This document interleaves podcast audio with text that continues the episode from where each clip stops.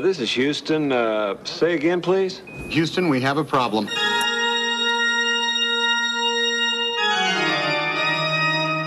População, temos problema. Vai começar mais episódio do podcast do Zé Manel.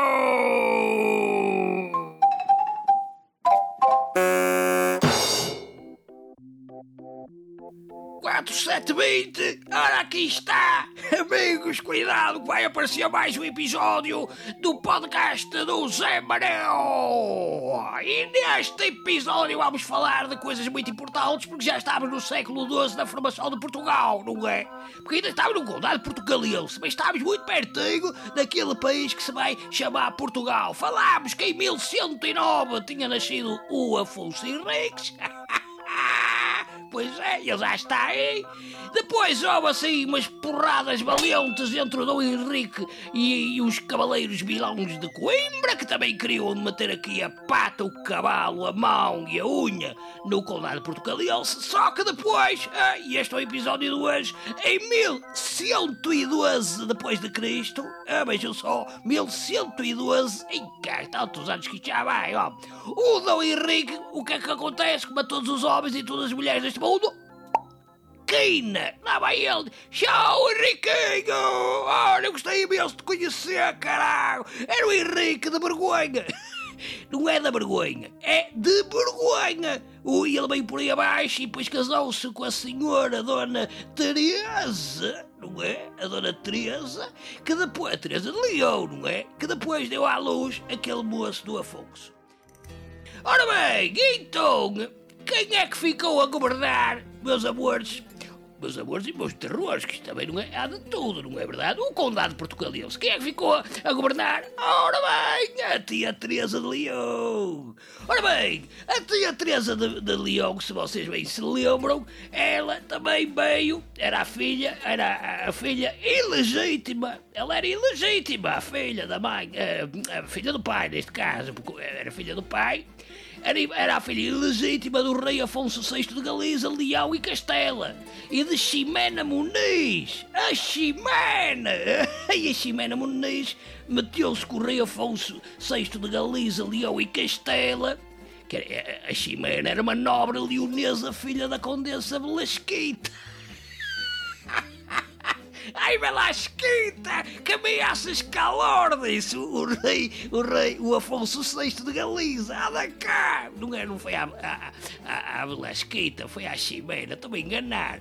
A Velasquita era a mãe da Ximena. Eu não sei se vocês estão a perceber o que se está aqui a passar, não é? Eu não percebo nada. Pronto, a mãe da Ximena era a Velasquita e o Múnio. O Múnio! Pronto, eu também com os pais com os nomes assim, realmente a Ximena tinha era que encontrar conforto em qualquer sítio. Olha, encontrou conforto por entre as alfombras do rei Afonso VI de Galiza, Leão e Castela. Pronto, assim sendo, a moça veio por aí abaixo, conheceu o Dom Henrique da Borgonha. Não foi uma vergonha nenhuma para ela, porque ele não sabia nada do passado dela. E casarem-se, eles casarem-se, não é verdade? Ora, aqui está um português espetacular, especulativo, não é? Eles casaram-se todos bonitos e tal. E o Dom Henrique, por causa desse casamento, ganhou ali o Condado Portugalense. Isso já estamos nós fartos de saber, não é? Que depois dá à luz. A Dona Teresa de Leão deu à luz aquele mocinho forte, bem nutrido, bem tratado, que pelos bichos só tinha pai 1,50 m e picos, que é o focinho do condado.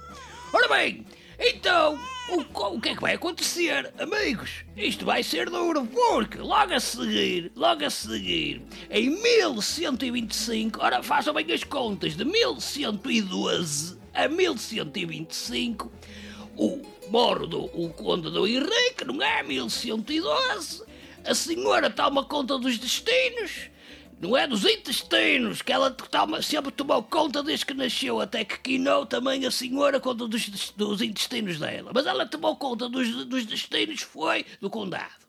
E em 1125, o Afonso Henriques arma-se cavaleiro em Zamora. Em Zamora foi lá, bateu à porta, não é? Amigos, posso-me armar aqui? E eles, vais armar o quê? Vais armar confusão? Não! Vais armar uma tenda? Não! O que é que tu vais armar em parvo? Não! Quero-me armar em cavaleiro, disse ele. E os senhores ficaram a olhar, olha, ele não quer armar confusão, não quer armar da tenda, não quer armar-se em parvo. Vamos armar cavaleiro. E armaram-no, pumba! Ele, como tinha 1,50m, atiraram para cima dele uma lança, pai, 3 vezes maior que ele, um cavalo 7 vezes maior que ele e uma armadura, pai, 15 vezes mais pesada do que ele. E ele ficou armado ali em cavaleiro de ouro, não é? Ora bem, durante a menoridade quer dizer a idade menor, enquanto Dom Afonso Henriques era menor. Quem exerceu a regência, já sabe, foi a maisinha dele, não é, Dona Teresa? Mas, em 1122, sob a orientação de Paio Mendes, que era o arcebispo de Braga, o Afonsinho pretendeu assegurar o domínio. Ele quis mandar no domínio do condado e para isso teve que se armar em cavaleiro. E ele armou-se em cavaleiro, não é? Em 1125. Em breve, está aqui escritinho e eu estou a passar a ler, só não faço aspas, porque não tenho aspas. Em breve os interesses estratégicos da mãe e do filho, o filho da mãe dele, entraram em conflito, não é? E em 1128... juntando os cavaleiros portugueses à sua causa contra Fernão Pérez de Trava e Teresa de Leão. Quem é este Fernão Pérez de Trava? É o tio do bom tio, se calhar, da Dona Teresa. O malandro.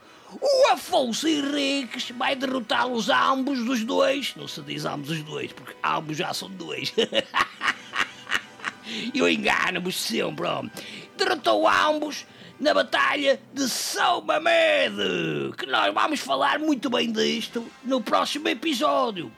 Porquê? Porque eles pretendiam tomar a soberania do espaço galaico-português. O Afonsinho pretendia tomar a soberania do espaço galaico-português e assumiu o governo do condado, por isso ele teve que bater primeiro na mãe, não é verdade? Toda a gente já sabe essa história, não é?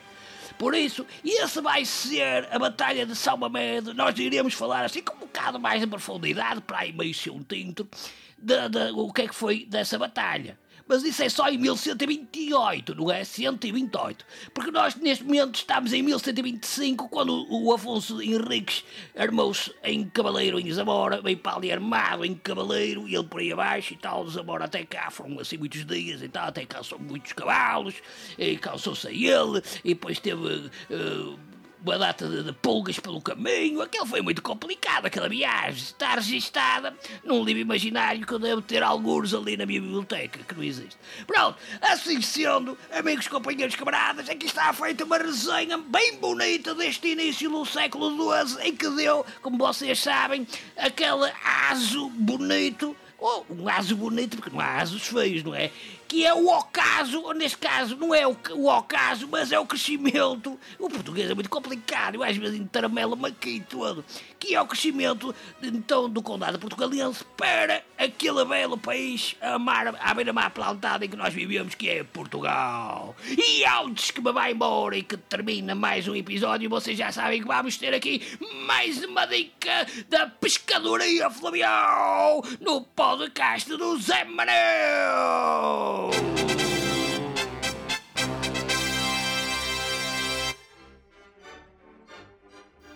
Amigos, vocês já sabem que aqui, semana após semana, não é verdade, episódio após episódio, nós temos mantido aqui uma série de dicas fabulásticas que, se vocês compilarem de A a Z, encontram para aí 3 bem boas, bem boas. Mas como Jesus Cristo, que descansou ao 7º dia, nós vamos descansar neste episódio porque já não temos mais para onde lhe pegar para darem dicas, não é? Portanto, a dica é não ter dica. Vocês agora também têm que começar a ver as coisas por vocês próprios, não é? Mas tenham calma, porque para o próximo episódio já tenho aqui uma dica fabulástica para mostrar. Estou aí em preparação preparativa desse preparamento, não é verdade? Portanto, amigos, hoje não há dica, porque é o dia da não dica. Eu não dica! Aqui no podcast do Zé Manuel do Repichão.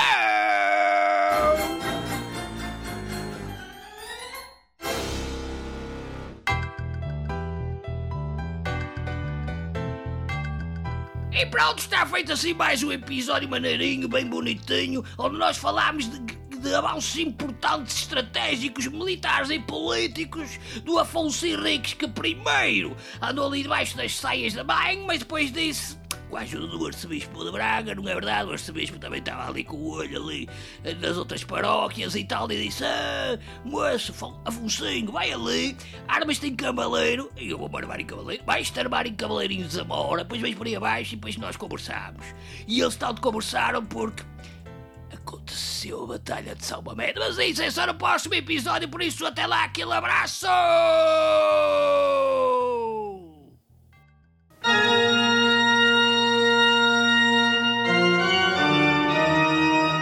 O Zé Manel do Repichel faz um pedido encarecido para os outros que estão-nos aqui a ouvir este pequeno podcast. Considerei ajudar-me. Muito amor é preciso, mas também às vezes uma ajuda aqui e outra acolá também era necessário. Não só ajuda, também podem dizer-me o que é que vocês acham deste programa único. Este programa não, este podcast. Por isso, enviem tudo o que vocês queiram, até informações se quiserem, para o mail zépescadorfluvial@gmail.com. Eu estarei à vossa espera. Aquele abraço!